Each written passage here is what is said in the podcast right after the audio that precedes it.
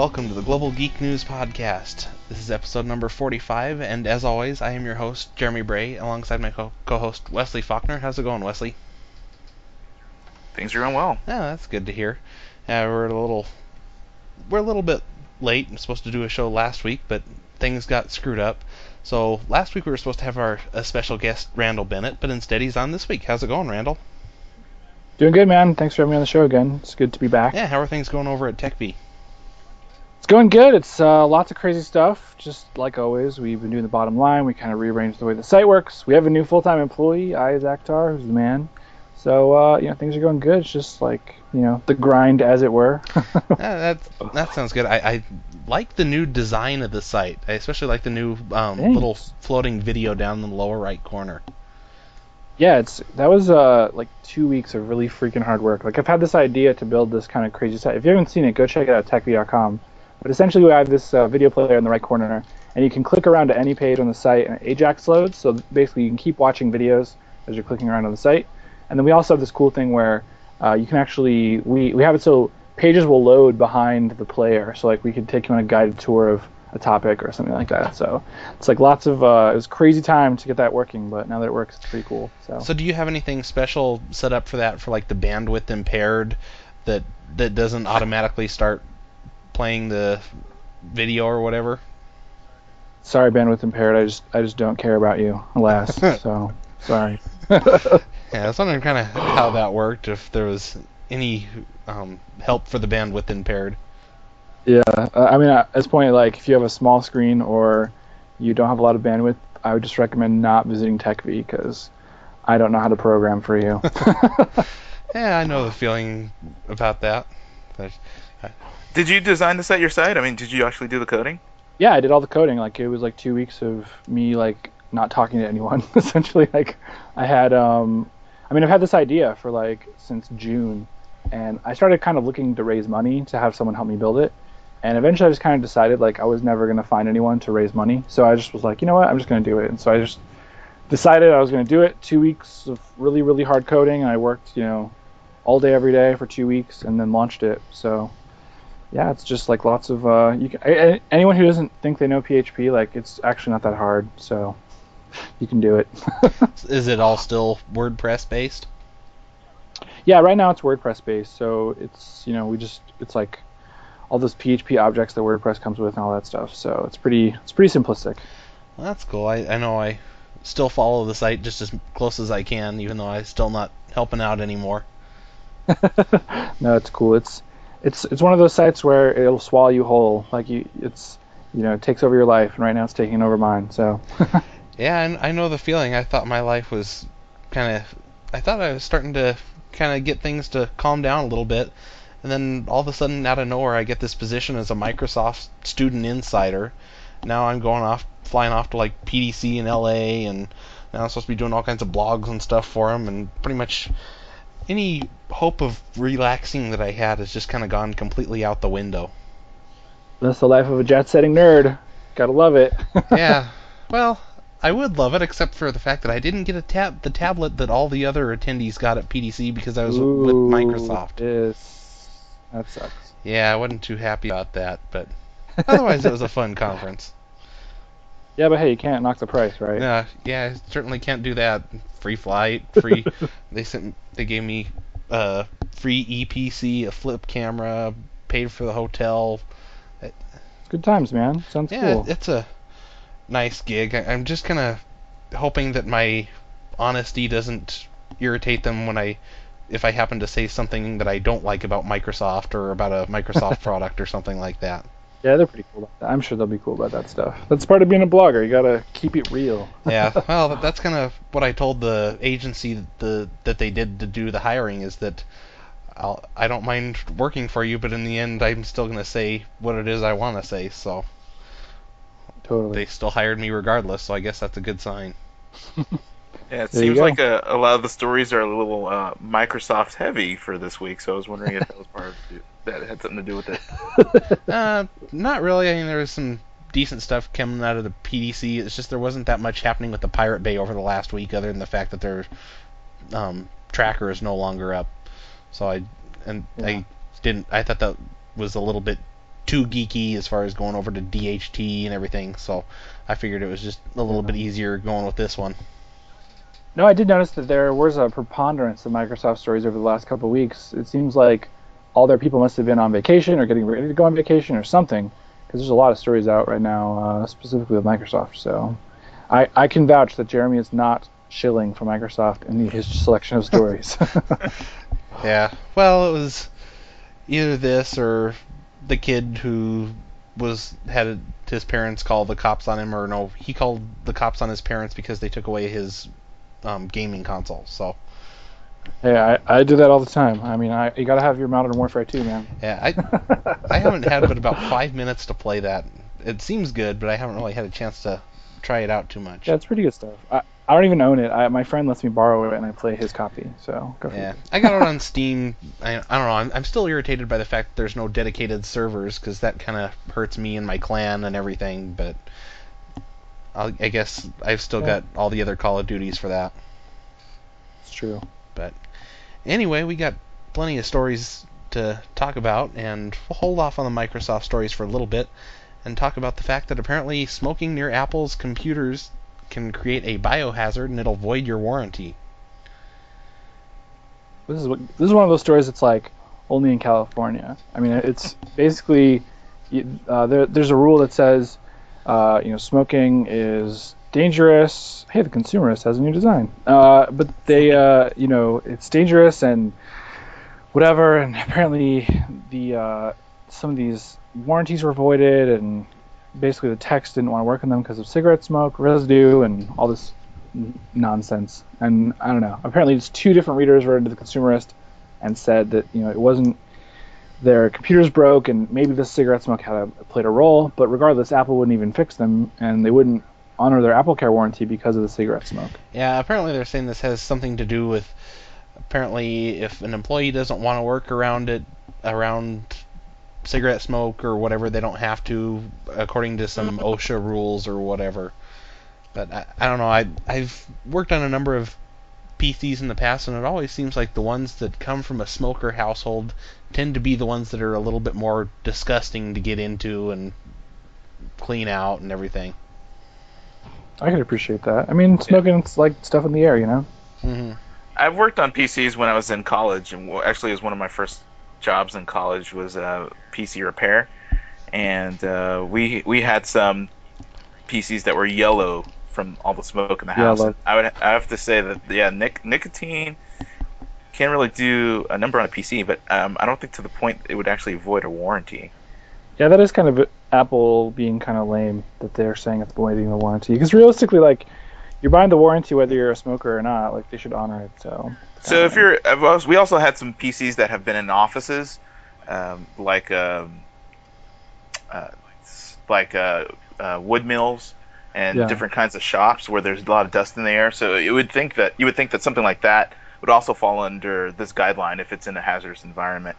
But um, there's the, they refused work to, to work on this PC because it was on the OSHA list of hazard hazardous subs has can't talk hazardous substances and whatever what else, the other things that are listed as hazardous substances are uh, rubbing alcohol, um, uh, peroxide, and sugar, and also talc as in talcum powder.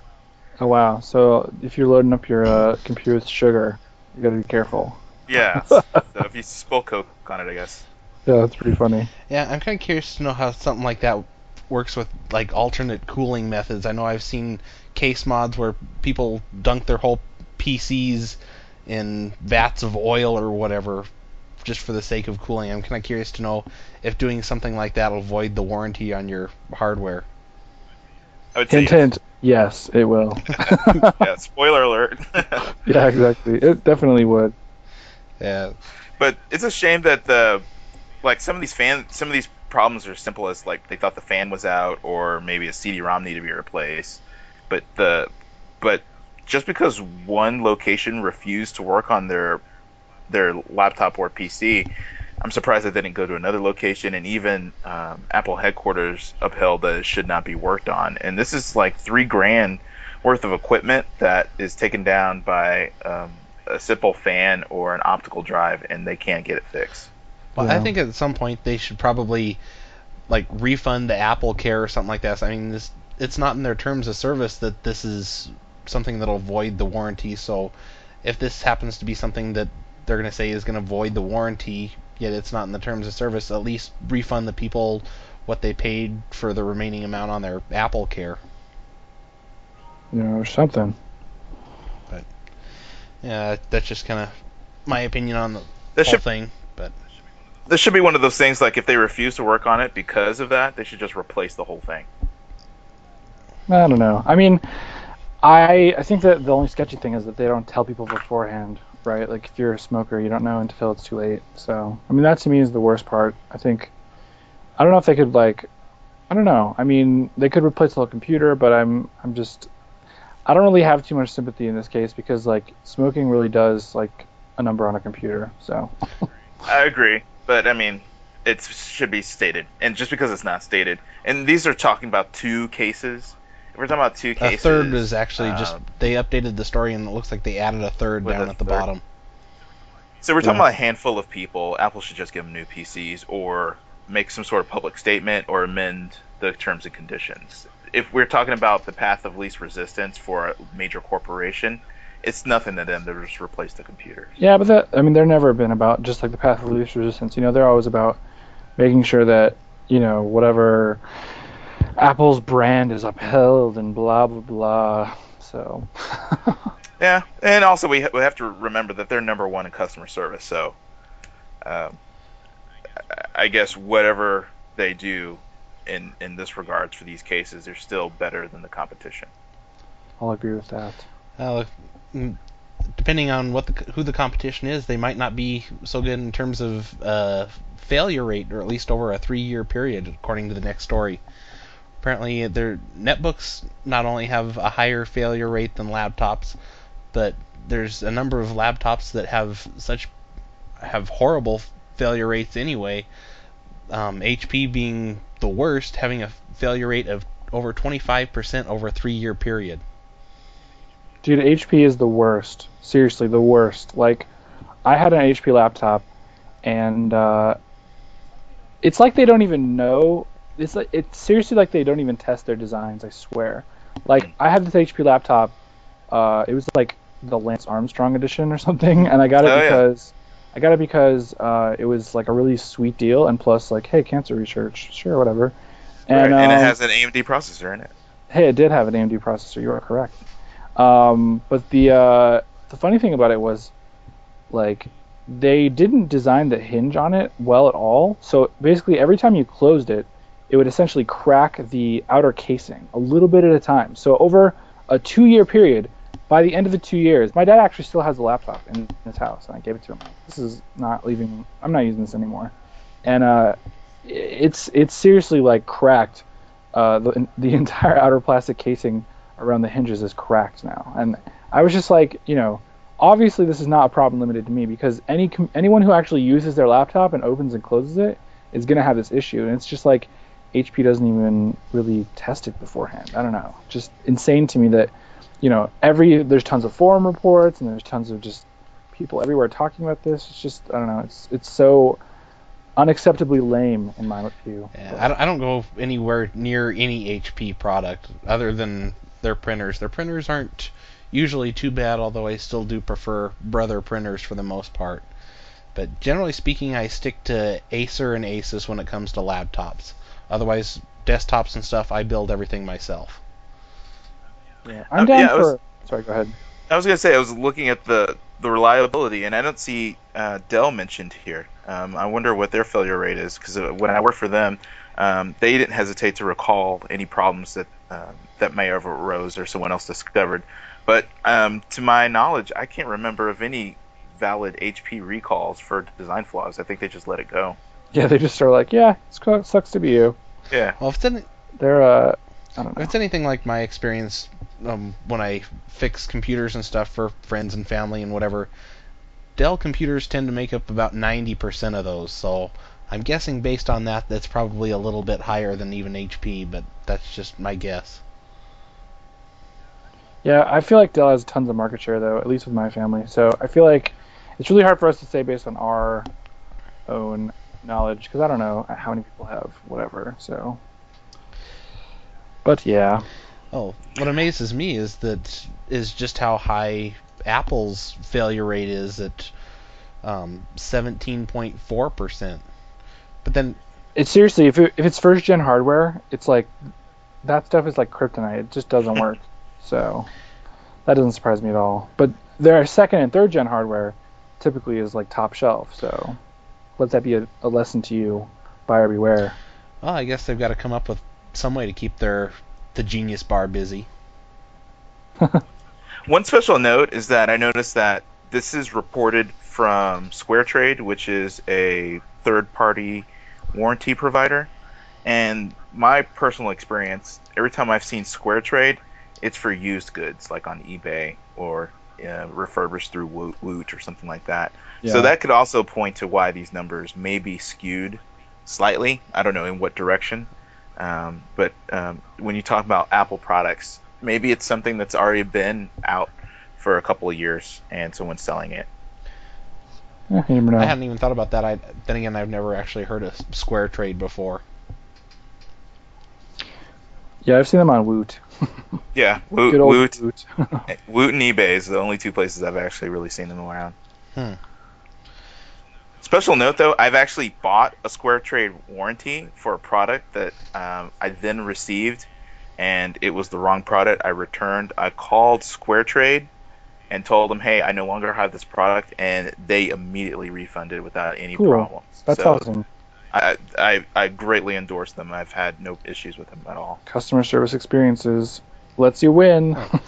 yeah, generally speaking, I avoid any and all um, extra warranties just because generally they're pointless. If a device is going to fail, it's going to fail within the normal warranty period most of the time anyway.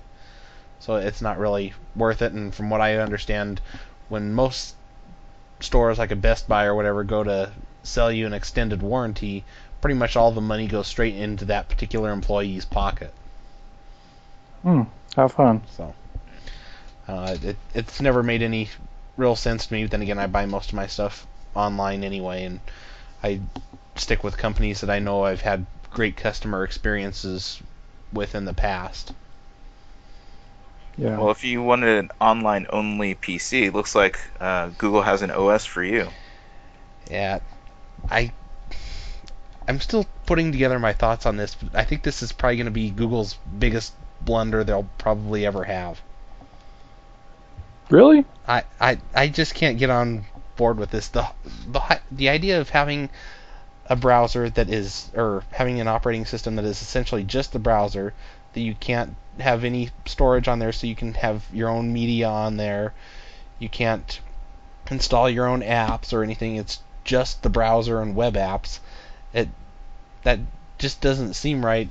I mean, if you're if you're gonna have a constant connection to the internet, it's not so bad. But if the internet goes down, you're screwed. If the power goes down, you're screwed. If you're traveling and like you're at a conference and the hotel internet is sucky, you're screwed.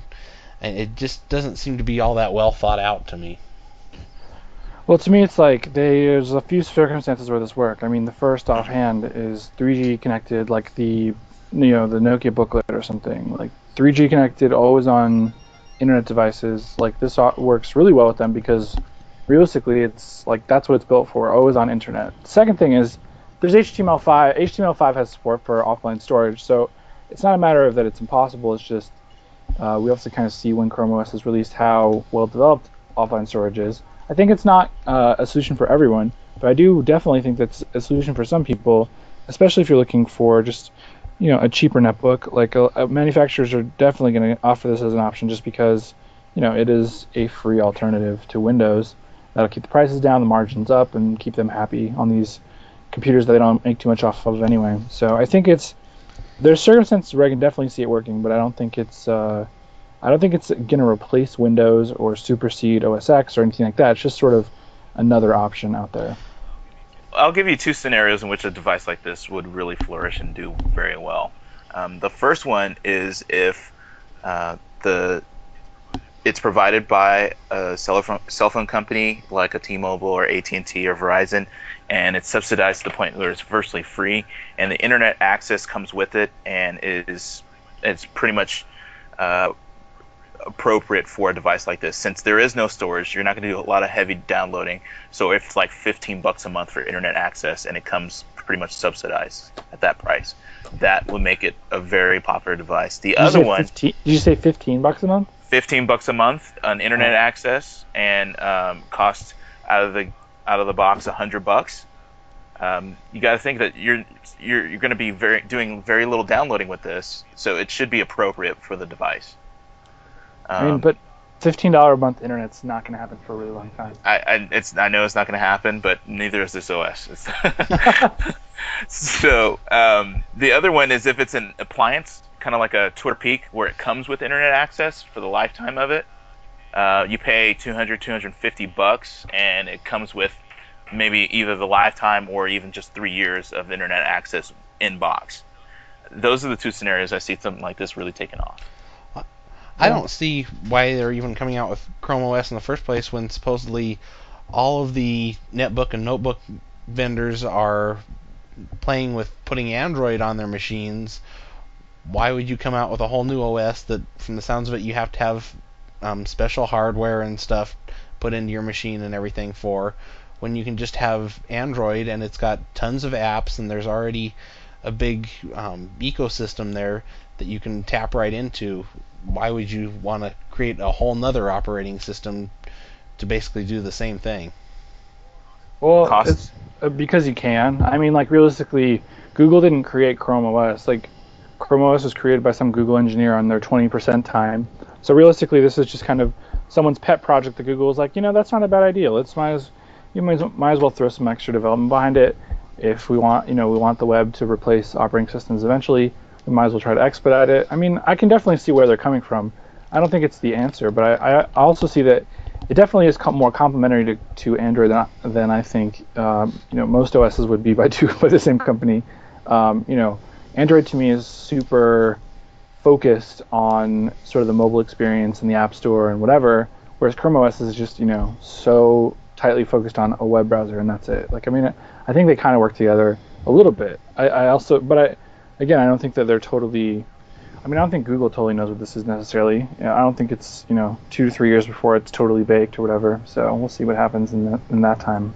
Also, you have to think of cost and scale. Um, when you think about a device like this and you want to get it as cheap as possible, if they if all these different manufacturers are basically using the same like design kit, then the cost of each one of those components is going to go up. Bec- I mean, go down because of the amount of volume is going to go up. So, um, if you're looking for a truly cheap device, restricting the the platform is really the only way you can go.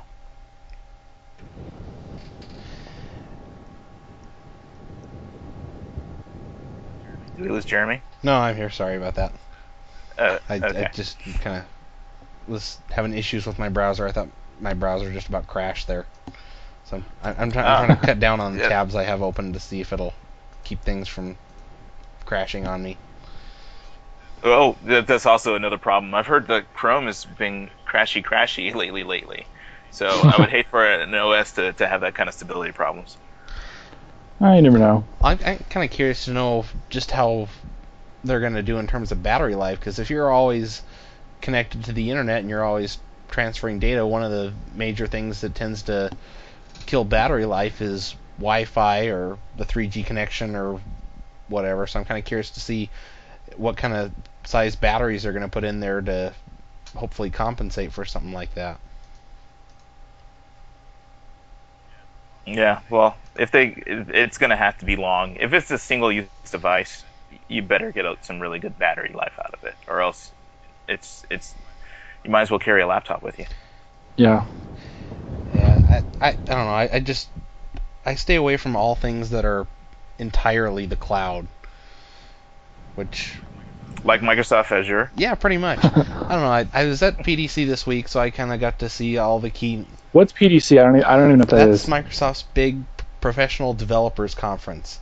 That that's where Okay. they and usually announce things like new versions of Windows, new versions of IE or Azure, or they announced the new version of Silverlight, Silverlight 4 last week, as well as IE9 they announced.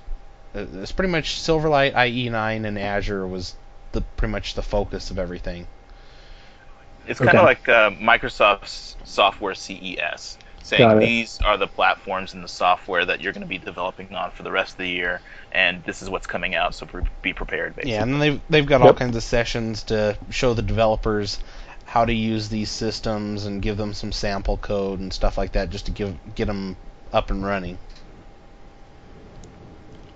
Interesting stuff. And they also have good parties there too. The Geek Fest was awesome.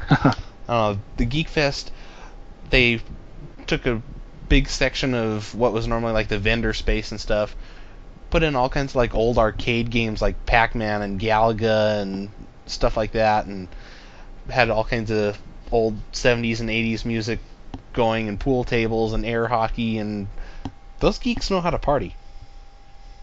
Actually, yeah. I've got a whole video and stuff that I've that I've got that I'll put up later just to kind of show what it was like. But they know how to have fun. Cool stuff. But well, it looks like this Azure platform is pretty interesting. They have it's not just one thing; it's like a suite of online applications or not uh, or online infrastructure. You have a database and you have some storage and you have some redundancy. Um, Microsoft pretty much has things put together, as in whatever a developer could even ask for. It looks like they're providing it with Azure, which which is better than some of the single source platforms like uh, what Amazon's providing. Um, they, they basically have you do a lot of the work yourself, but they just uh, give you some some cheap free storage, not free, but some cheap storage. Um, but Microsoft looks like they're giving you the tools and the, the instructions on how to make it happen, which is pretty exciting. And this is, I can't say I really understand all of Azure, but from what I saw and everything, it, it looks pretty interesting as far as it, it to me, it kind of feels like maybe a Squarespace, but for big business. Whereas it's more meant for hosting and scaling. I know they in one of the sessions that I was in, they talked a lot about scaling SQL databases in Azure, and that if they were talking to somebody who runs like a Ticketmaster type site, where on Saturdays when tickets go on sale, they see a huge spike in traffic. Well, if you're somebody like Ticketmaster, you don't want to have to have all the ser- server capacity to be able to support those spikes and then everything throughout the week, which is much smaller, and you've just got a ton of overhead that you're not using.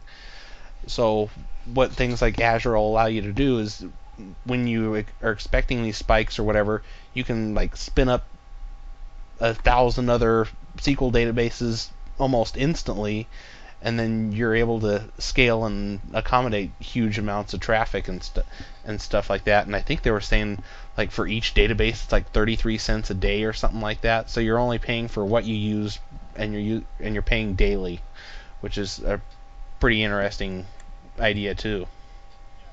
Yeah, I mean, I, I think that some. I mean, there's a lot of smaller instances of this. I mean, on a on the smallest scale, I use DreamHost VPS, which is not a cloud per se, but just more shared storage um, and shared computing resources. So basically, you know, when I'm when we have big traffic days, I can scale our servers up to you know four gigs of RAM, but most of the time it just sticks around two like 200 megabytes of RAM, so that we don't have to waste all the server resources and money on that. So it's kind of like that on just like a more grandiose scale where you know businesses who actually have traffic and actually you know have uh, lots of mission critical things they need done, um, they can. It sounds like they'll be able to scale. I guess just more the you know the .NET developers of the world who uh, like the Microsoft ecosystem instead of you know the LAMP guys who do sort of uh, the Amazon thing. Yeah, I, I, they had one of their. I guess it was kind of like their like mini little server farms for Azure there in the area, and I didn't really get a good video of it, just kind of walking past it. But it's basically kind of like a small server farm in what's basically kind of like a specialized shipping container, just about. As to where they've got That's racks cool. of servers, they've got specialized cooling. You can hook it up to a water source so you can get water cooling going through there, and it, it it's an, uh, an impressive little thing, and I, I don't know how many hundreds of thir- servers they had in this shipping thing. Plus, you could walk through the um, this shipping container full of servers and see how everything works, and it, it it's an impressive little thing. And I guess they're gonna have, I think it's like a half dozen different deployments um, over by the time things get going next year. I, I think when I think when it st- they start uh, shipping in January 1st or when they start charging in February or whatever. There there's some pretty cool hardware to just to look at. It's cool stuff. Well, it seems like you have to be like in a good sweet spot to use a service like this. For instance, I'm I'm not one with a whole bunch of money, and if I was going to have something like Azure, um, if I get slashed out of it or something, I want to be capped. I don't want to. I don't. I know they can dynamically increase capacity, but I rather than just shut off my site instead of paying any more money, uh, because I have a budget, and if it's going to go over my budget, I have to plan for that. And so yeah, you can build in stuff like that, though. I'm sure that's. Uh, I'm sure that's stuff you can build in. So. I sure hope so. Um, or um, but and then on the other hand, this is also a brand new platform, so I couldn't see an extremely large company moving all of their their their hosting over to something like this that's virtually brand new. Well, no, I, I mean I think it's like a it's a test out thing. Like they're going to see what people like, what people don't like, and you know especially that first month, it's really just kind of like get, getting their feet wet and seeing what people think, and then you know the future, quote unquote, is the cloud. You know, sort of virtualizing these bigger services and whatever. So I think like you know I don't think that this is something that everyone just fires the trigger on right away, but you know they'll test it out and scale it out and grow it over the next few years. True, but you're also talking about the same corporations who work who wait for Service Pack One before they even buy. Uh, oh no, definitely. I mean, it's definitely going to be a sandbox sort of thing. Like they're going to play around with it yeah. to make sure that you know whatever is going to happen is going to happen. So. Well, my understanding is that now even WordPress.com is moved over to Azure because they had brought Matt Mullenweg up on stage, and I guess he was all excited about it and talking about Azure and WordPress and stuff like that, and how they have integrated it and everything. And then they brought up uh, one of the I Can Has Cheezburger guys, which I guess there's a whole they have a whole network of sites. They brought them up and launched a website right up on stage using Azure. So they're there's they've got some big um, muscle behind the whole Azure movement. Yeah, sites like WordPress.com are perfect for this because realistically, it's not until you actually have that sort of scale where you really need to worry about this stuff. I mean, like most everyone in the entire planet who does not have a site with over 10 million pages a month can really kind of ignore this because realistically, like, it's not going to matter unless you are pushing some serious muscle. yeah, it, if you have a large site that, or if you're a large company or whatever, it can mean a lot to you, but for the most part, I don't think the average person will really care about it. Yep. What about what about Microsoft? Are they moving any of their sites to Azure? I'm sure they are. I mean, like uh, their their web, um, their their Office. That's their web app for Office. I wonder if that's moving out there. Are they going to move uh, Hotmail over to there? Uh, how come they haven't talked about any of their internal sites that they've already moved to Azure? If they're talking about I Can Has Cheezburger and because they could let you be the test case, and then they will just reap the benefits. yeah, I'm not sure it sounded like from what they were saying that they've moved some of their stuff over, but it, I'm not sure how much they've moved their stuff over. Like I don't know if they've got Bing running on Azure. Yeah. But. Well, I wonder if uh, if if it could handle it. I mean, it seems like uh, Bing is really starting to gain some momentum. Yeah, this kind of surprised me. Apparently, Bing now has 10% market search market share in the U.S., largely thanks to Yahoo, because Yahoo just it seems to be falling off a cliff this year. Yeah, well, I mean Yahoo also made them. They uh, basically outsourced outsourced their search technology to Bing as well.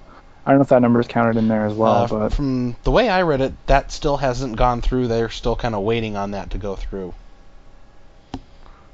So, from my understanding, it is it has never switch, officially switched over yet. Interesting stuff. I mean, to me, it's like Bing if you put a you know, a hundred million dollar ad campaign, you better freaking see something out of it. So. mm-hmm. Bing to me is um, it's my Internet Explorer on the web. Like um, I usually use Firefox when I get to a site that I that doesn't work right. I launch IE. I, I've actually used Bing search the same way. If I can't find something on Google, like especially for image search or something, Bing's my number two. It's a solid number two for me. There, there's a site that I happened to come across a while ago, a little bit after Bing launched, that especially if you're looking to try and figure out which is better, Bing or Google or whatever, there's a site called Bing and Google. I, I believe it's bingandgoogle.com, and you enter in a search term, and then it'll split the screen, bringing up the results. On one side, it'll be in Bing. On the other side, it'll be in Google. So then you can see which one's more accurate and which one you like better. Yeah, I'm trying to bring it up right now. I think it's Bing and Google.com, but if that's the case, it's being a little on the slow side for me. Ah, now that's now it's not lo- loading Yeah. up according to.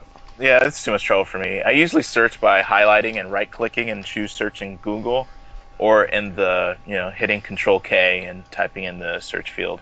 So that'd be too much of an issue with me. So the only, I mean, I, I have to, usually I have to hit it like four or five times. If I can't find it in Google, that's the only time I hit the Bing. So Yeah. I, I, you, Yahoo used to be that for me. Now it's now it's Bing, um, and with the rollout of Twitter, I, I think this is, Bing will probably be my Twitter search engine of choice. Yeah, I just use when it comes to Twitter, I just use the search that's built into TweetDeck. It it's always done what I needed it to do. Yeah. But yeah, what kind of surprises me is how is the fact that Google is still continuing to gain market share despite the fact that Bing is gaining market share, although it seems to be at the expense of Yahoo and AOL, which I never even Yeah. really pictured AOL as anybody that has any significant market share in the search space to begin with. AOL has a lot of traffic still. I mean, AOL.com is still you know one of the top 10 sites on the net, and I mean, no matter what you think of them as far as you know whether you use them or whatever, there's still you know there's still something to be said for them, and I'm sure that their search engine their search engine share is going down, and you know lots of uh, stuff like that. But you know, I don't know. I, there's still always places for Google to uh, take over the planet, I guess. And you have to realize that these searches are probably for all their properties. Like the Google search is also probably YouTube search, and so AOL has a lot of media media companies too, and so it's probably aggregate searches on those properties also. yeah. Yeah, well, I'm wondering, is Microsoft getting themselves into some hot water over this whole Xbox modding issue? 'Cause now there's a class action lawsuit against them. Yeah. This class action lawsuit can be summed up by the following terms. I'm a lawyer who likes to make money. Essentially, whenever I hear the word class action lawsuit, I really just kind of think of these law firms who look at news items and they essentially say, okay, can we get enough people together to actually sue and then extract enough fees from the settlement to justify our time? Because realistically, like, a lot of these class, action lawsuits get really frivolous, and the lawyers essentially just like to make money off of these companies, which, you know, sure, there's a lot of class action lawsuits that are legitimate. But in this case, they're essentially saying, you know, it's not okay for them to ban Xbox Live use. So, you know, if you've modded your console, you're not allowed on Xbox Live. And they actually started implementing a gigantic, like, 100,000 console ban uh, days before Modern Warfare 2 came out. So a lot of these people are up in arms because they can't play online for Modern Warfare 2. Spoiler alert, don't mod your freaking Xbox. Right. And and also, I think the lawyers are looking for some free advertising because a lot of people are going to be talking about this for probably a while and probably Well, tracking this case. But um, I don't know if you know. I don't know if all advertising is good advertising. So, Realistically, like, I mean, they don't really have the terms of service say don't illegally modify your console. right. There's nothing they could really do about it. I mean, it's just lame. So whatever. Oh, and I hear that supposedly the modders have already come up with a workaround to get you back on Xbox Live anyway. But I don't know. Part of me kind of understands where they're coming from as far as if I'm if I get banned from Xbox Live, then I get banned from things like Netflix and or the streaming Netflix on the Xbox and stuff like that, and then I don't get my But it's still your own fault, though. You know, like I mean, it doesn't matter how many services you get kicked off of. It's still like against their terms of service. Like Oh. you can't like drunk drive and be like, you know, I still can't get to work now. It's like, yeah, you know, you don't get to come to work now. Yeah, I, I, I've never been one to support the whole console modding thing. I at one point I thought about getting a mod chip for my PSP, but I never took the plunge. Just I'm totally down for I'm totally down for like console modding and everything. I just think people that do it need to realize like it's against the terms of service. If you're gonna do it, like make sure. I mean, so like I modded a bunch of Xbox consoles in my day, and when you did that, you made it so that the eject button booted the system normally, so that you could get on Xbox Live, and the power button booted it like you know the mod chip. You just gotta be smart about the way you do things so that you don't get in trouble. And realistically, if you have a modded console and you're not playing games, you know, if you're playing on Xbox Live with the original games, Microsoft doesn't care. Like they don't, is the real thing is they don't want cheaters to run things on Xbox Live and you know that that sort of ruins the experience for everyone. So I think I mean that's to me why they probably banned it right before Modern Warfare 2 came out. So uh, ultimately, this is a good thing. This is showing that AMD, I'm sorry, Microsoft is uh, it's a Freudian slip there. Is staying true to their true to their customers ultimately, and, and people who threaten to, to to to hurt their normal users are going to suffer the consequences. And so this is something that I think the only people who are pissed off are the people who got banned. Yeah.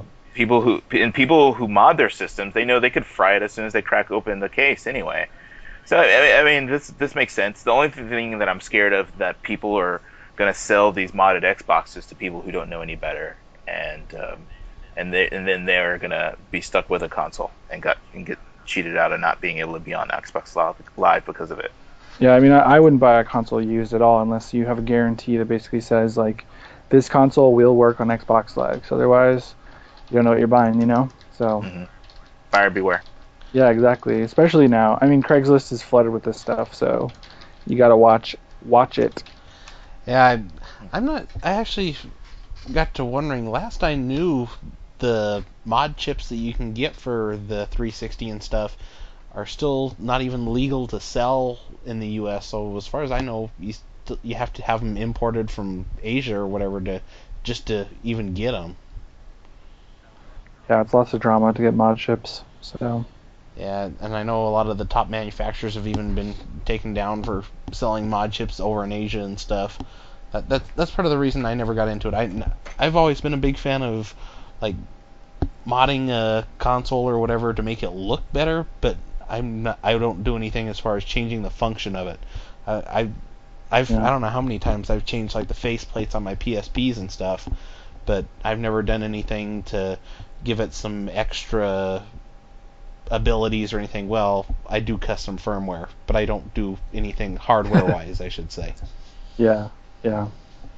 But what about uh, hacking it so that you get alerts from the government?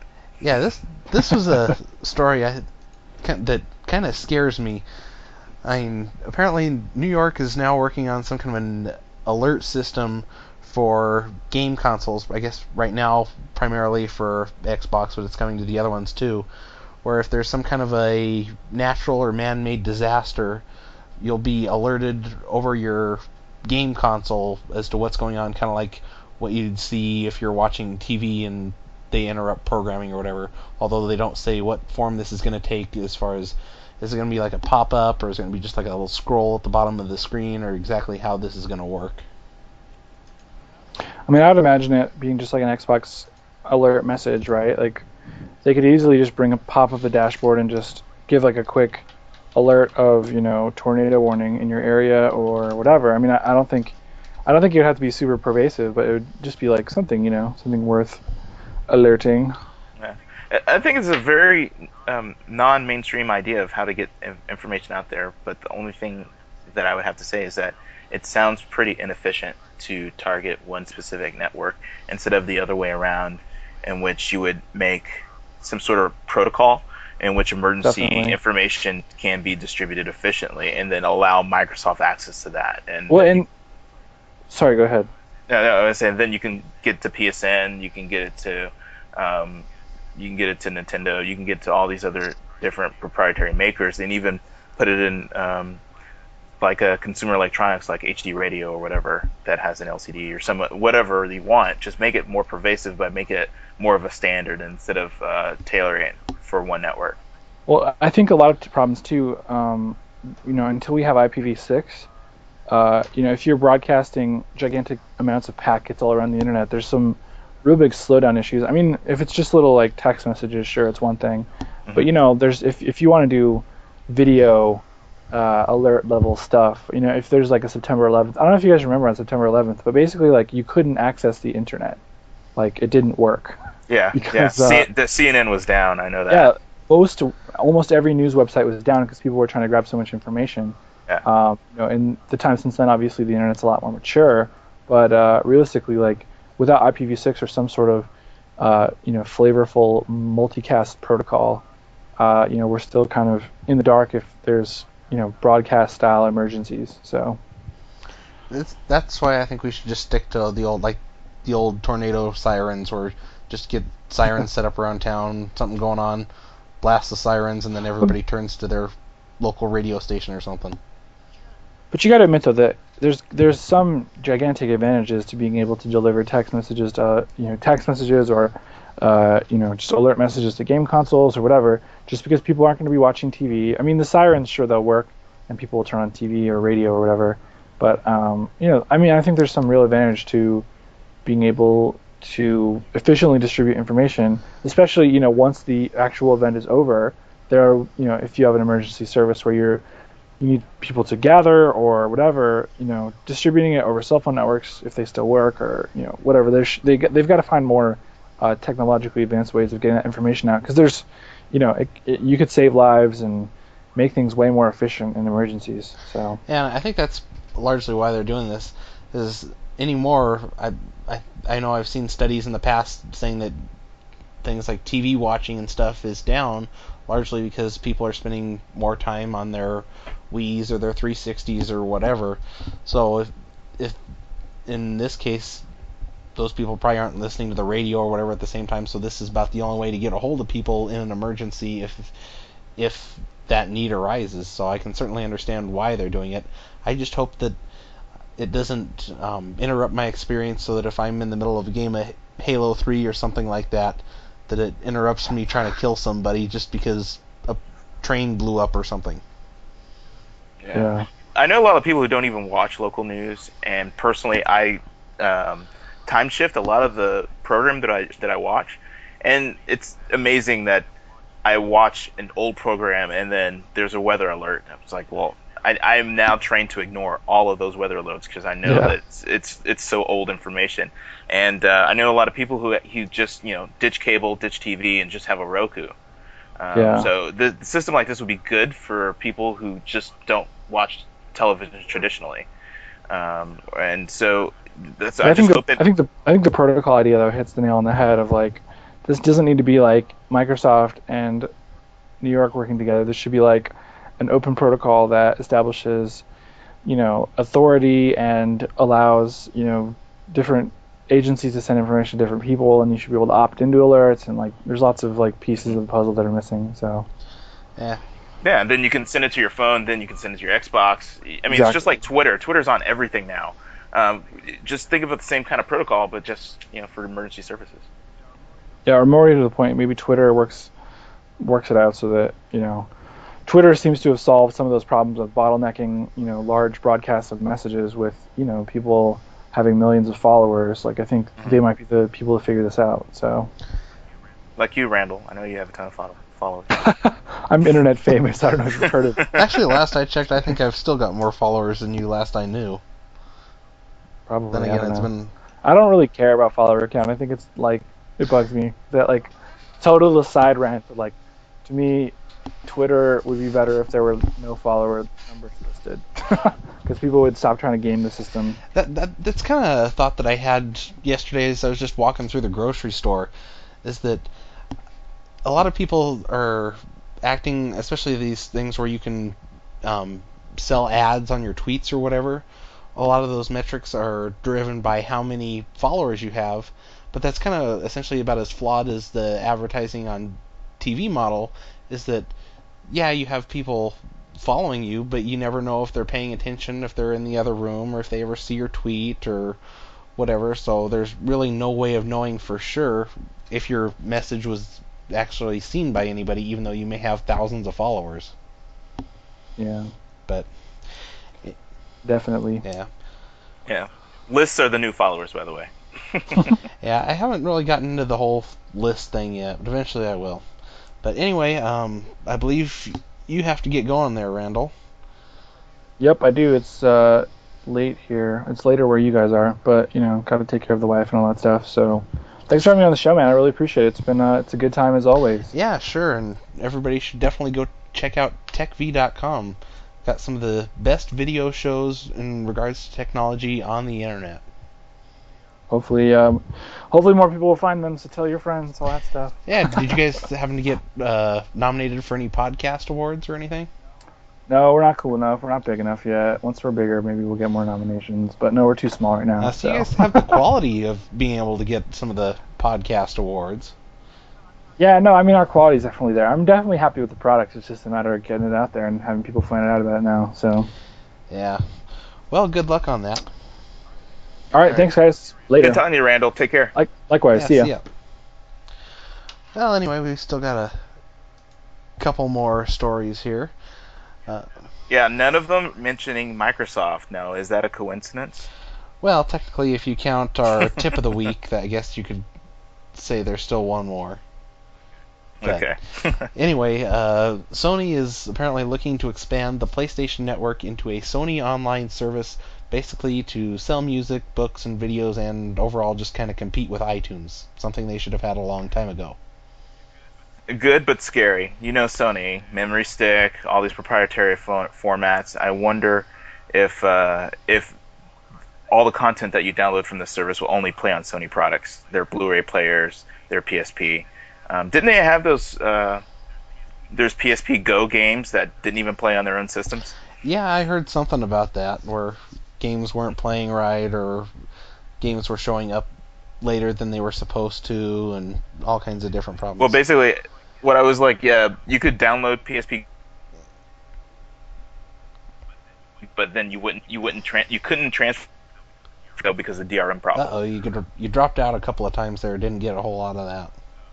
Oh, sorry. Um, basically, you could download the PSP Go games from the PS uh, on the PS3, and it was touted you could transfer them to the PSP Go. Mm-hmm um, but then because of DRM problems, they weren't they weren't allowing the transfer to the PSP Go from the PS3, and since they're PSP Go games, they wouldn't play on the PS3. Yeah, it the whole they never seem to have had a very good overall strategy for how all the parts tend to come together and everything, and the whole idea of a Sony online service is something that they've kind of needed for a long time. And I, I think if, if they had something like that, they never would have lost such huge market share to the iPod in terms of the Walkman. Yeah, I'm guessing this is something they were planning the whole time, but um, probably some delays after delays, or maybe it's just uh, licensing. They weren't able to get things together before for the launch. Yeah, I don't know. I think they've got. It seems like they've got these different stores and kind of different formats but n- nothing in one solid integrated platform. I know I know they've got their books for their e-readers. I know you can watch you can buy videos on the PlayStation Network and I would assume they've probably got some sort of a service for the Walkmans or whatever, but I really don't know for sure. It's just they don't have one single integrated platform for all this stuff, which it sounds like they may be starting to realize that. Yeah. Um, let's look at execution. Um, I mean, everyone wants more content in more places. Uh, let's look at execution and see if they're able to be transferable and if the quality is there. Um, and, and, if the prices are reasonable, I guess is the other big thing. And is it going to be comparable with all the other services that are, are um, currently already launched? Mm-hmm. Yeah, well, and pricing has always kind of been an issue for me. I mean, I got the PS3, and generally when it comes to watching movies, I'll go on my 360 to stream a movie or something like that. But there are times when I want to buy something off the PS3, and there's one of two problems. A, they're really expensive, which why there's ex, why they are as expensive as they are doesn't make a whole lot of sense because a lot of their movies they're still charging 20 bucks for when I could go over to Walmart and pick it up for 7 bucks or whatever. And two, I don't understand why I can never seem to be able to buy any HD quality videos. If I buy a movie, it has to be in standard def. But if, but if I want to rent a movie, I can get it in high def. That makes no sense at all. Yeah, yeah, those little idiosyncrasies are probably is going to be um, the bane of a service like this. They really need to make sure that they listen to customers, which is I think is some of the their biggest problem. Yeah, well, if if they had listened to customers in the first place, they never would have released the PSP Go. True, true. And um, if they were um, friends of yours on Facebook, would you unfriend them? I would consider it. I, I, I definitely would unfriend. Sony. I've always been a little bit of a Sony fanboy, but after the whole PSP Go thing, I would probably unfriend them. But apparently, according to the yeah. new Oxford American Dictionary, unfriend is now the word of the year. Which is is when you know you've made it big time once you made it into the dictionary. Apparently, it's been in the dictionary for uh, tens of decades, but um, it's just now making its revival uh, with all this social networking that's going around. Yeah, well, it always seems like the dictionaries and stuff tend to lag quite a ways behind common language. I mean, what wasn't it like last year, the year before that like noob was the new big word or whatever, even though it's been around for who knows how many years. With zeros yeah. in it, nonetheless. Yeah, it, it amazes me how out of touch these whoever it is that runs these dictionaries are. Yeah. Well, it's also good to see that you know um, the English language is a living language, and that things like this, like unfriend, uh, actually becomes part of the lexicon. Um, but but I, I don't know how many times I've actually used this in real life. how, how many times have I used the term that I unfriended someone to the point that I think uh, it would beat out um, some of the other words that are listed here, like sexting. Like I've heard that on the news all the time, but I've never heard of unfriend. I've actually used unfriend a few times just because it seems like the last um, major shift that Facebook had in terms of a design here, I don't know, a month or two ago or whatever, they seem to have um, unfriended me and a number of my friends. I've I've found I don't know how many uh, people that are just no longer my friends. There was just some apparently some kind of a bug in the system where mm-hmm. I've those relationships aren't there like they were before. Yeah, bug. yeah, it kind of irritates me. I'd, I'd like to know how many friends I had before that. I mean, right now I'm sitting at a little, I think like 202 friends, and I think there's been at least a half dozen that I've seen that it's unfriended or whatever. And when I send friend requests, I don't ever seem to get confirmations back. So I don't know if it's people aren't friending me again, or if my requests aren't going through because it thinks I'm still a friend, even though it shows that I'm not a friend. I, I don't have a clue how this is all working. Yeah, I mean, we all have some of the same problems um, with these networks. Um, I guess the pervasive problems are also what pushes how they are really real life problems. There have been breakups and a lot of stuff around that probably push the popularity of the term unfriend as opposed to hashtag and netbook and sexting. Um, it, it, sexting doesn't really affect a lot of us, mm-hmm. but but we hear it in the news um, but I think unfriending is something that we all um, we all know about. Yeah, uh, I th- I think that what should just now be a requirement for anybody that creates these dictionaries is that they should have to go around and find different IRC chat rooms to hang around in. That is where you find out words as they form.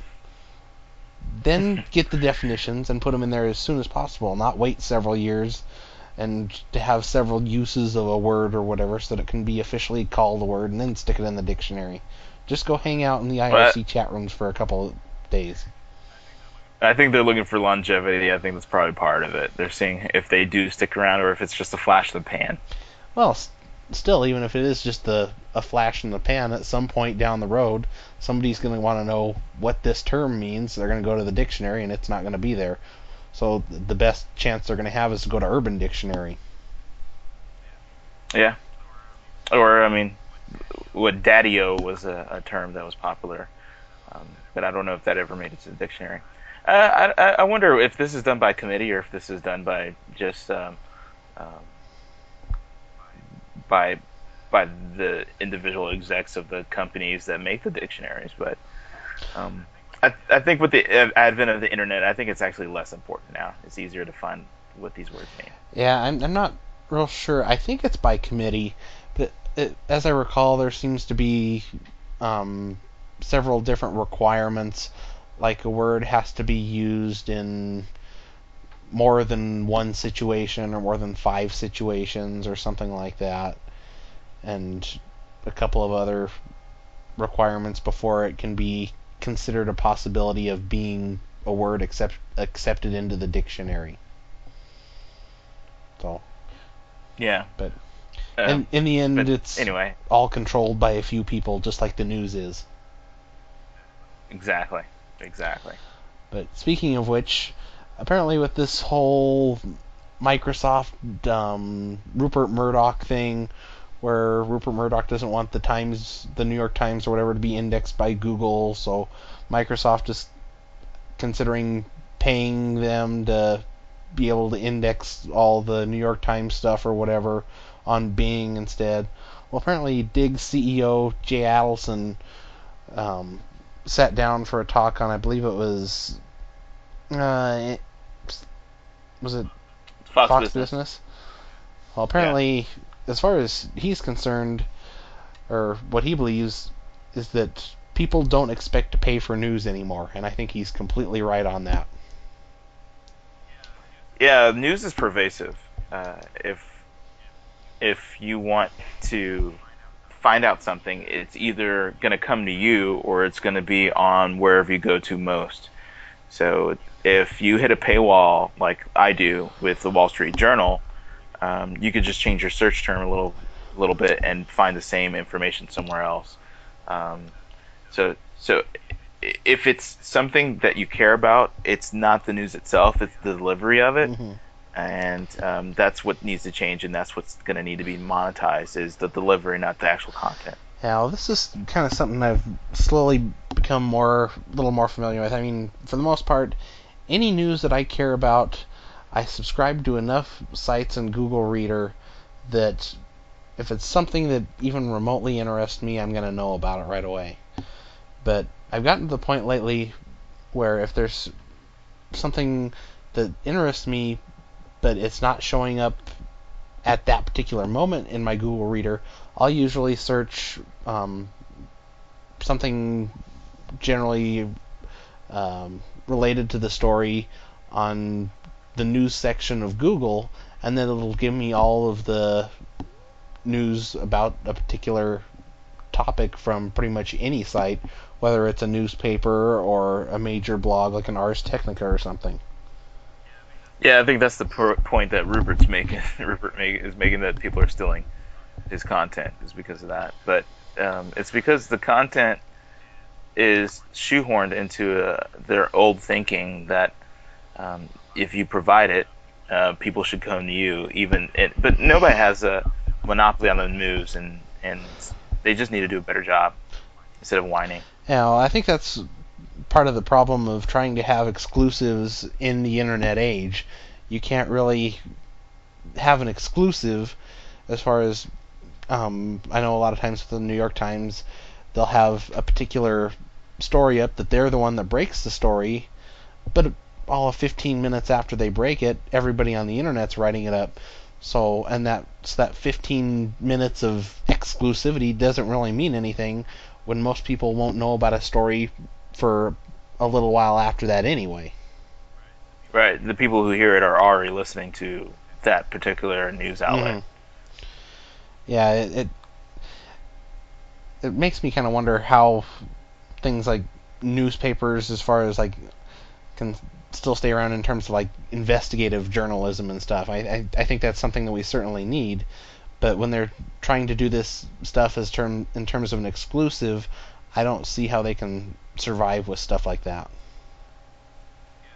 Yeah, it, it, it's as as long as it's relevant, and um, they because I said it's the delivery, not the content. Mm-hmm. So uh, if they figure out what their how their readers want the information and be able to deliver it that same way, someone who could repurpose the same information but not give it the same delivery, and that small change or difference could could be the reason why you would go to certain outlets. Yeah, it. Uh, I. I've never. I guess anymore there seems to be so many different ways to get it. I'm not sure that I would be willing to pay for one delivery method over another. That's kind of why I um, unsubscribed to the New York Times on my Kindle because I could still get it free online. So it, I really don't care how I get the content. I just want to get it. Mhm. Mhm. Because that's all that's the, that you right. want. Um, but if, uh, for instance, if you wanted the information, like you said, you were getting to kin- the Kindle because it was convenient, mm-hmm. right? And you just didn't want to pay for it because you could get another source. But if that difference, I mean, but at one point you did pay for it, so it did make a difference. And I think um, it, it just wasn't making enough a difference to continue the service, and I think that's the that's what we're getting at here. Right? Well, at that point, I had never really had much of an experience with the New York Times or any national newspaper for that matter. We've only got like one local newspaper here, and we don't really get much in the way of national newspapers. I mean, we used to get like the Rocky Mountain News and stuff when it was still around, and even that was on a limited basis after a while. But I just never really experienced a national news uh, publication before like that, and I'd known I'd seen a number of times on the internet where they tend to break stories, technology related and stuff. That was kind of why I got it on my Kindle. I at the time I didn't really realize that it, the website and stuff was free, so that's just kind of why I got it on the Kindle when I did and had it for the month or two months or whatever that I had it for. Mm-hmm. But I don't know. It, was it was worth it. It's just that navigating stuff like that in the Kindle still isn't as easy as it should be. From what I understand, there's coming a new firmware update for the Kindle in the first half of 2010 or whatever that's supposed to be that's supposed to make navigation a whole lot easier. So that's one thing I'm definitely looking forward to. But anyway, I guess that is all of our news stories. We are running very long with this show, I believe. Oh, yeah. Whoa, yeah, we're running a little long. I, I knew I wanted to cut back on a story. I just didn't feel like cutting back on any stories. But anyway, the tip of the week for this week is apparently the fact that Microsoft 2010 Professional is now now has a beta available for download. So if you're looking for um, a new version, if you're wanting to try out the new versions of Office, the new version like of Word and PowerPoint and Excel and Outlook and stuff like that, definitely want to check out the link in the show notes. You can get that. I'm not sure exactly how long the beta goes through. I, I think it's like mid next year is how long it's valid for, something like that. Kind of I assume it's kind of like the whole Windows 7 thing where at a certain point it starts to shut down to kind of warn you that it's about to expire or whatever. I or I assume that's kind of how it'll work. I'm not exactly sure. I need to look into that a little bit more. But if you're wanting to stick with Office, don't feel like paying for it, and you really don't want to mess with OpenOffice, this is a good temporary solution for you, and you get to try out right. what's new and all the new cool features too. And just a heads up, the Outlook portion of Office Suite is a bit buggy. Really? Yeah. yeah. I haven't messed with the 2010 yet. I've I've been meaning to download it ever since I heard that the beta was available, but I was at PDC at the time and internet there wasn't really download friendly. Yeah, the um, the search is a little wanky um, because of the indexing. Uh, I don't know what, what they changed in that, and the the send and receive is also a little buggy, and sometimes uh, it won't send and receive unless you do a manual refresh of send and receive. So um, it, it, has a little bit of its issues. Hmm. Well, I guess that's to be expected with a beta. Yeah, definitely. So try it at your own risk. It could be fun. It could be worth it. I don't know. I'll probably check it out myself. But anyway, I guess that's pretty much everything for this week. Don't forget to check out the Global Geek News blog, which is globalgeeknews.com slash blog. That's where I've kind of been doing my blog posts and stuff about PDC. I still got a couple more of those coming, and I was thinking about doing some more about my opinions on the Chrome OS and a few other things. And don't forget to check out globalgeeknews.com, which is where you can find all of the show notes for today's show and all of our shows. And I will be posting a number of posting several videos from PDC, various things from the Geek Fest, the party that I spoke about earlier, um, the quick walk by of the Azure um, shipping container server farm thing. Um, I believe I had some videos of the different vendors, including some of the AMD stuff like the Eyefinity and stuff like that. And I also had took a little bit of video of me playing with the Microsoft Surface table, which I think is like the second or third time that I've gotten to play around with a Surface table. Still not that impressed. I mean, it's cool, but it's kind of like that. Um, uh, it's just kind of it, it, feels kind of like the Wii to me in, in that it's just kind of a fad. Gimmicky. Yeah, a little, it's a little on the gimmicky side. Now, if it can do something like if I can set like a drink on it and it can warm up or cool down my drink or something like that, I'd be all in favor of that if I can do that like while watching a video on it at the same time or something. Yeah, they need something like a real life CSI demo on one of those things for it to for for me to be interested. Yeah, I, I was playing with it a little bit. I couldn't figure out how to get to like a menu to see about other programs. I know I, I saw I think two different applications running on the Surface. I think I saw one that it was maybe like a game. I couldn't really tell. I was kind of halfway across the room, but I think it could have been the Firefly game that was like the first game for the Surface. Speaking of which, I believe they officially launched an SDK for Surface last week. But um, the one I got to play with that it was in the video was basically just a stream of tweets about PDC just kind of flowing across the screen on the table. So. Yeah. It, it wasn't. I don't know. Is it worth ten thousand? No, I don't think so. No, I, I was kind of curious to know how much those things weighed. I didn't try picking one up. I didn't think they would probably be too happy with that. From what I've heard, it probably weighs like around 200 pounds, and 200 pounds for a table just isn't worth it. I don't think. But anyway, I got plenty of videos for those, and since they are in a flip HD camera, they should all be they should all be in HD. I don't know how exactly they'll turn out when I put them up on YouTube and wherever else, but I guess we'll find that out soon enough. But I've still got a number of um, things to talk about in terms of PDC on the blog, so don't forget to keep an eye out on that. And I've got a couple of other things coming up for the blog, and actually the video itself is probably going to be a regular feature now that I have a decent camera. I just need to find a decent tripod for it.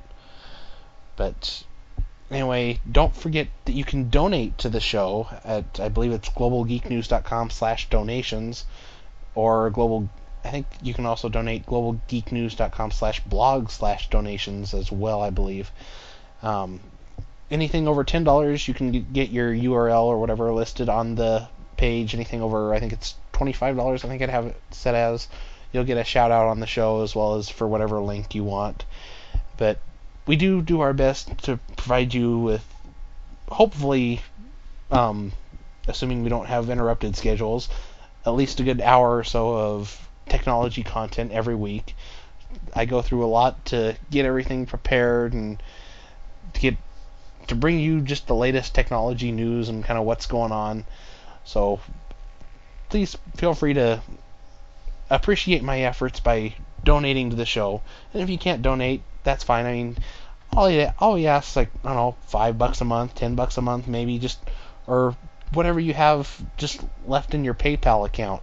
If you never use your PayPal account because you don't, you're not on eBay like you used to or whatever, and you've got a couple bucks sitting in there, just feel free to empty your account out and just send it our way. Um, I could always use help with the server bills. Like I said a couple of weeks ago, I just paid a $190 server bill for the next two years, and that's not even including domain names. So, it, like I said, if you can't um, help out monetarily, feel free to um, spread the word about the podcast. Tell your friends, tell your family, talk about it on Twitter, talk about it on all the forums and all the IRC rooms that you're in. Just do whatever you can to help the show grow. Whether it, I don't care if it's with money or if it's by word of mouth, just do what you can to help the show. And speaking of which, don't forget to follow Global Geek News on Twitter, which is at Global Geek News. I am at PC Nerd 37 you are at Wesley83. Yep. And hmm, yeah. I think that's pretty much it for this show. Yep, that's all I have. And don't forget to check out the show notes at globalgeeknews.com where you can fi- read all of the fascinating stuff and the stories that we chose and a little bit more. But uh, I guess that's all for this week, so we will see you guys next week. And again, a special thanks to Randall for being on the show. It was great to have him on as a guest for I believe this is his second appearance now, and hopefully not the last. So, thanks again, Randall. Don't forget to check him out at techvi.com.